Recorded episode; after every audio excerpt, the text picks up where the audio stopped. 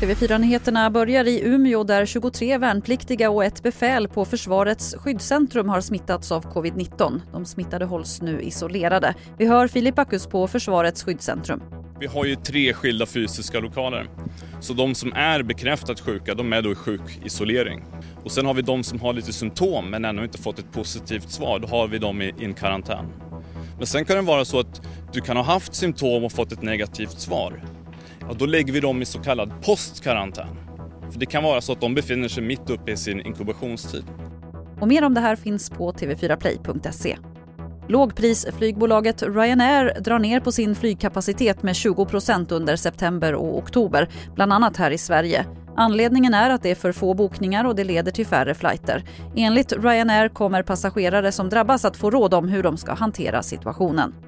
Och vi avslutar med en något osannolik historia från Nya Zeeland om en femårig pojke som petade in en legobit i näsan för två år sedan. Den gick inte att få ut och doktorn sa att den skulle komma ut den naturliga vägen till slut. Och det har den nu alltså gjort efter två år när den nu sjuårige pojken snöt sig. Det var det senaste från TV4 Nyheterna. Jag heter Lotta Wall.